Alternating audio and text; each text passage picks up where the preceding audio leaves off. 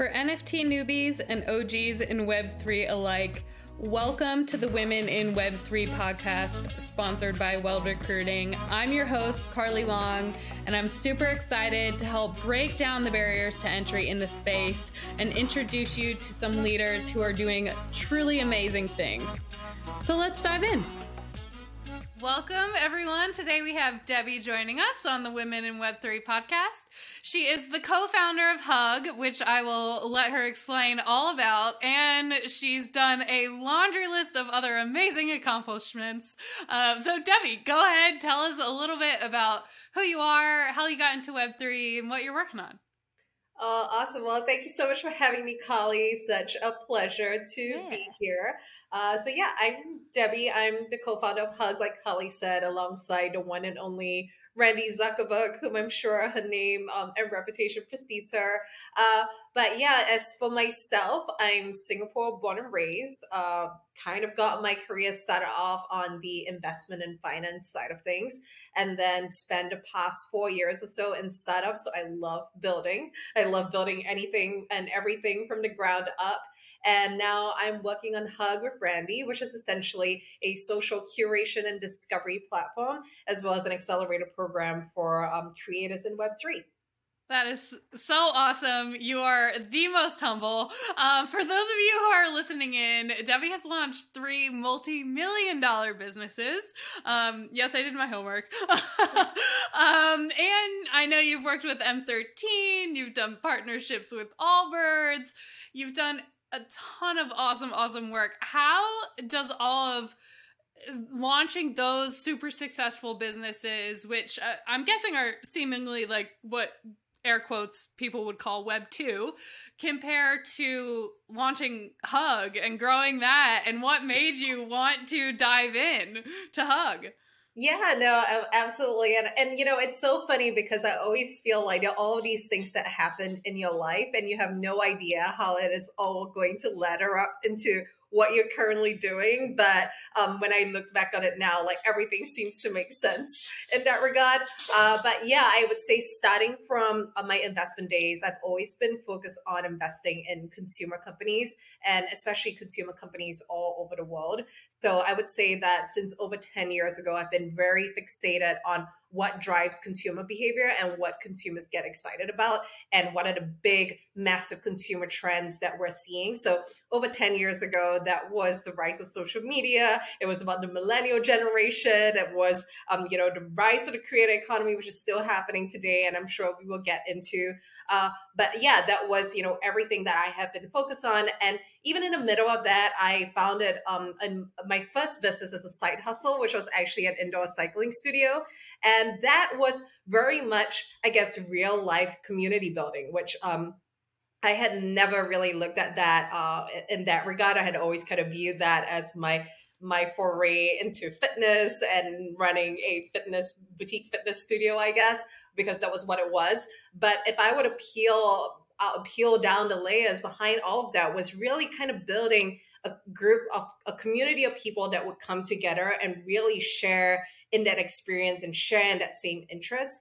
Uh, and then from that, like you mentioned, I went on to work for a startup where I was their startup within a startup person. So I've done kind of expanding into new markets like Japan. I've built an esports slash gaming business, and I've also built an e-commerce business. And I think across all of those, you know, I've seen gaming obviously huge on community, huge on like counterculture or like a subculture that other people might think is completely crazy and they just don't get if they're not in it. And then obviously for e-commerce, like um, something that I feel, which is what NFTs really got me excited about anyway, was because I felt that it was really the gateway drug into crypto or, or Web3 because it really was just, in my mind, just consumer goods on the blockchain. And so uh, all of these things, even though they were all so different, I just felt like when I look at my past kind of 12 years of experience and how that has landed me in Web3 today, uh, you know, it all of it has a role to play in terms of how we elevate creators in this new new realm that we're living in.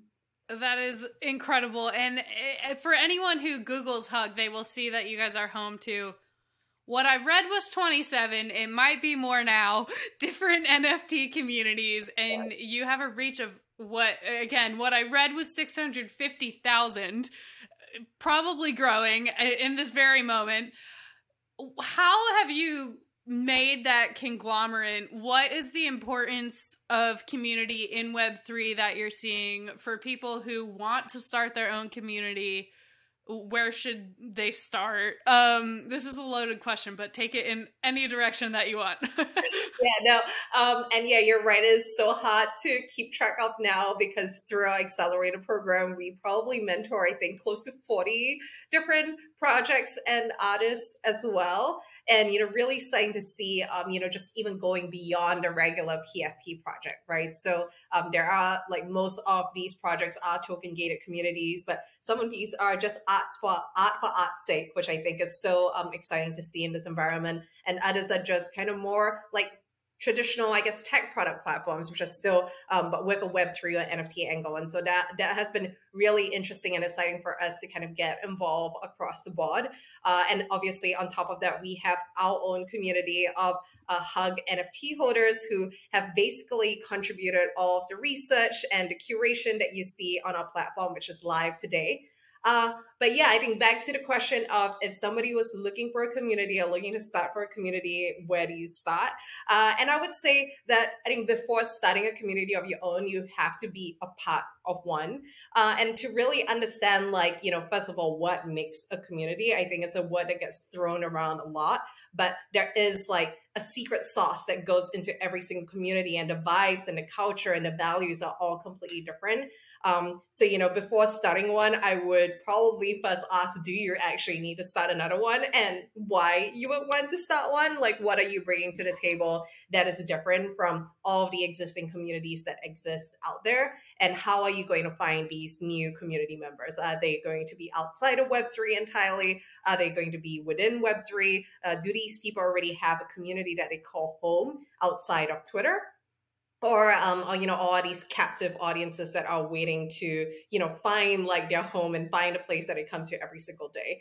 Uh, but yeah i mean community building is a it's it's definitely nuanced right? Like i think we all are juggling so many different things in our lives. You know web3 like not all of us have the luxury of being able to work in web3 full time so i think when building a community we always have to have that grace in terms of people having to leave and then come back and yet still being equally welcoming um, of all of all, all of them and what they have to contribute and offer that is uh, such an incredible point I, that I think can be applied to any community, whether it's Web 2 or Web 3.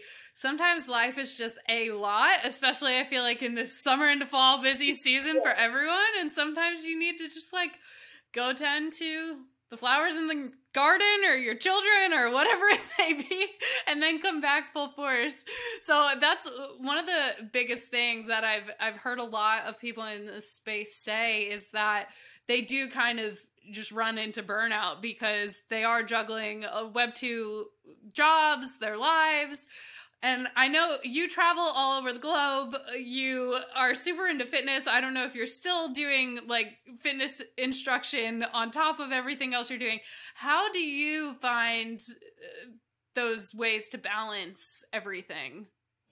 Yeah, no, I mean, I think balance is a hard one in this space for sure. Like, I, uh, I, I don't give um, fitness. I don't do fitness instruction anymore. But I've always been very committed to my own personal fitness. But I would say even that has taken a little bit of a backseat. Like, I used to be very on top of my fitness and my nutrition and like making sure I get a certain number of steps in every single day. Like all of like crazy tracking, right? Like whatever gadget you've come across, I probably have tried it before or I'm wearing it. Um, so I would say that definitely some things have had to give um, like this year.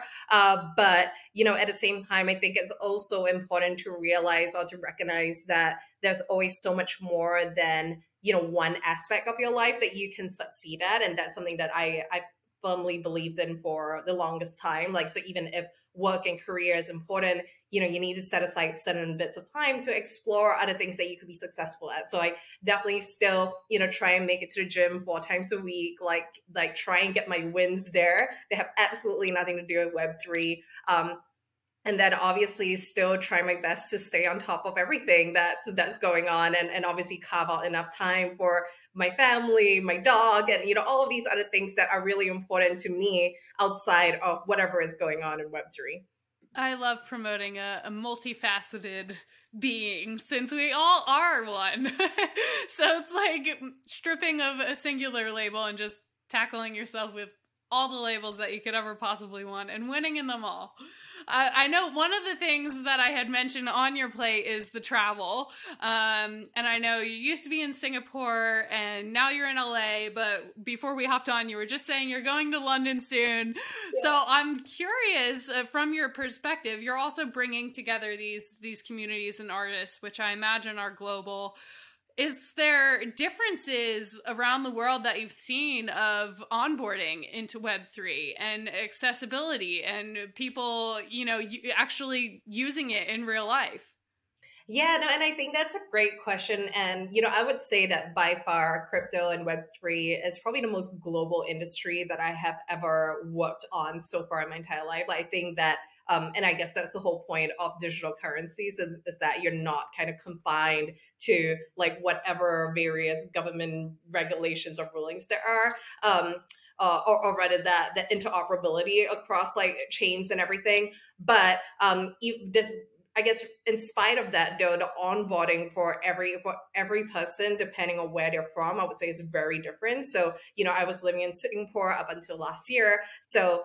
um, you know, for me, like I couldn't like Coinbase wouldn't KYC me because I didn't have a long enough like credit history in the US. So I had to still purchase like my crypto through a Singapore exchange and whatever. Um, and obviously Singapore has its own sets of regulations for what exchanges are there. So I would say that there are definitely differences in the onboarding process. But the moment you're onboarded, I guess the moment you have your non-custodial wallet and the moment you have some crypto to kind of kick things off, like that's when the culture gets a little bit more global and kind of stands on its own rather than having um you know, rather than having very distinctive differences. I think at the same time, though, as much as it's been amazing to be involved in online communities, there's always magic when people get together and meet up in real life. Like I think we've experienced a lot of that this year when a lot of conferences were back in person for the first time in a couple of years. And just being able to meet all these people that you were chatting to day in and day out and and having those connections like you know be really solidified in person. So um and i think back on the question around accessibility, you know, unfortunately, a lot of these events are still in the US. Uh, like, so even though they are fun, kind of, you know, local community events, I think there's definitely much more that can be done in terms of having big global events travel around the globe. Um, I know it's actually going to be a great one um, at the end of the month in Singapore, and I wish I could be back for that because it just sounds like so incredible and so fun. But unfortunately, I have this wedding to attend. But um, but you know, I think that's a great example of how organizers are looking at different hubs around the world and how they can bring conversation and bring people together, and hopefully that you know breaks down the barriers of education to really onboard more people into Web three. Maybe I can step in for you. I have never been to Singapore and I would absolutely love to. so hopefully Web3 will take me around the world soon enough. Um, but on that topic of education, onboarding, I know you guys mentor a, a ton of both its creators and businesses in the space, right? People starting projects. What are, is there any trend lines or through lines of some of the biggest things that we need to demystify about the space or that people just don't understand or that people are still just a little bit critical about anything like that that you're seeing? Um i mean i think that just like any new space there's always some kind of hesitation before diving in and I would say that this is a space where, in some ways, you just kind of have to do it and just jump in there and, and put yourself out there. I think one thing that people don't realize is that the space is so new that even if someone is, you know, is quote unquote an expert, that person has maybe been in this space for what, two years? Like compare, compare it to, I don't know, traditional institutions, right? Like I said, I came from a finance background. Like these financial institutions have been around for decades, right? So that that hierarchy in terms of knowledge, in terms of experience is a lot more pronounced versus here in Web3, where honestly things are changing every single day. Like even in the past few months, like we've seen trends come and go. Like you're not sure like which trend is going to stay, which trend is going to last. So I think for Web3 in particular, like I would say you in some ways you just kind of have to dive in while while being safe. Um, you just kind of have to dive in uh, and then always be curious and always be willing to learn and unlearn. And I've I've said this um, many times. If you're if somebody's going to enter the space and chase every single trend, you probably would not even have built anything in that period of time because things are just changing so quickly. And so I think sometimes, even though this is a fast evolving space, going back to basic startup business principles in terms of you know this is the problem that we're solving this is this is my why this is why i'm here this is why i'm the right person to be solving this problem all of these great um, principles that apply to any business outside of web3 should never be forgotten but at the same time you have to be adapt adaptable and and constantly having a lookout for you know what's happening around you. I, I want to pull out something very specific that you said, which is awesome because I feel like it comprises what adulting really is. It's just learning and unlearning. I feel like that's all all we do as adults um is like take things from your childhood and be like you know what? I want to do that over or write that differently or believe this instead. Um so what are what are some of the things that you have learned uh whether big picture about the industry. I know you have a passion for how Web3 intersects with consumer goods, um, or just like small picture about yourself. And we won't we won't hold this against you in a few months from now in case you decide to unlearn it and write over it. no, I mean I think like in in Web3, um, I would say I definitely underestimated how much of a cultural language um, there is, um, and that needs to be, um, and, and especially at this early stage that someone that that someone is new to has to immerse themselves in. Um, and I I don't mean this to be like I think we should always keep Web three a really fun and inclusive space. Like if somebody is to ask a question like what does that mean, like there's no reason to shut anybody down to say that you don't belong here. But at the same time, like I think any industry that is kind of niche, I mean, on a grand scheme of things, is extremely niche, um, has in some ways its own culture, its own language, and I mean more like social and cultural language. And a lot of this is really important to how you communicate and connect with others. Um, I definitely think that that will change eventually as um, you know as as as the industry matures. But definitely for right now, I think that's something that I've learned that is so critical. And I think in the beginning, when I first joined, I used to feel like, oh, you know, I don't need to understand any of these memes. Like, I don't consider myself a very funny person, so it's yeah, fine. And the uh, GMs, the yeah, the FUD, the all, exactly. all, of the acronyms. Yeah, and I'm like, yeah, you know, this is so ridiculous. Like, why are they making this so difficult for other people to understand? Right. And I think it's less about people being de- deliberately making it difficult for people to understand, but people really coming together and feeling this is why they have this sense of belonging and that loyalty and the initial customer loyalty or community loyalty is so important at this stage of the process. Um, you know, at the same time, like I said, this does not mean that we can't do continue doing the good work in terms of breaking down the barriers for more and more people to get on board to to tell people what GM actually means, right? Um, so, so I think that's one um, big thing that that I've learned. Um, and I think like the other thing that I mentioned, I've also learned that things can really flip its head like uh, very very quickly. Like I formal, formally entered a space at the start of the year when the market was very bullish, it was very frothy. It almost felt like any collection that you launched like was going to be successful, and it felt like there was a certain playbook for doing um, for launching a collection and I think right now, like because industry dynamics have changed so much, right? We're seeing we have seen so many PFP um, collections, and and and we've realized that oh, they haven't done that well now. Um, and so I think what has worked in the past doesn't necessarily mean it will work in the future. And like I said, being able to kind of immerse yourself in what's happening and yet having a really strong point of view is super critical to, you know, to still survive. I think we're all in this mode of trying to survive and making sure that we're still here when things get really good and the industry matures. I love it. And I know Hug is one of those projects that will be sticking around regardless of the market that we are in. Um, so, is there anything else that you want to add about what's next for Hug or next for you on the horizon? Things to get excited about?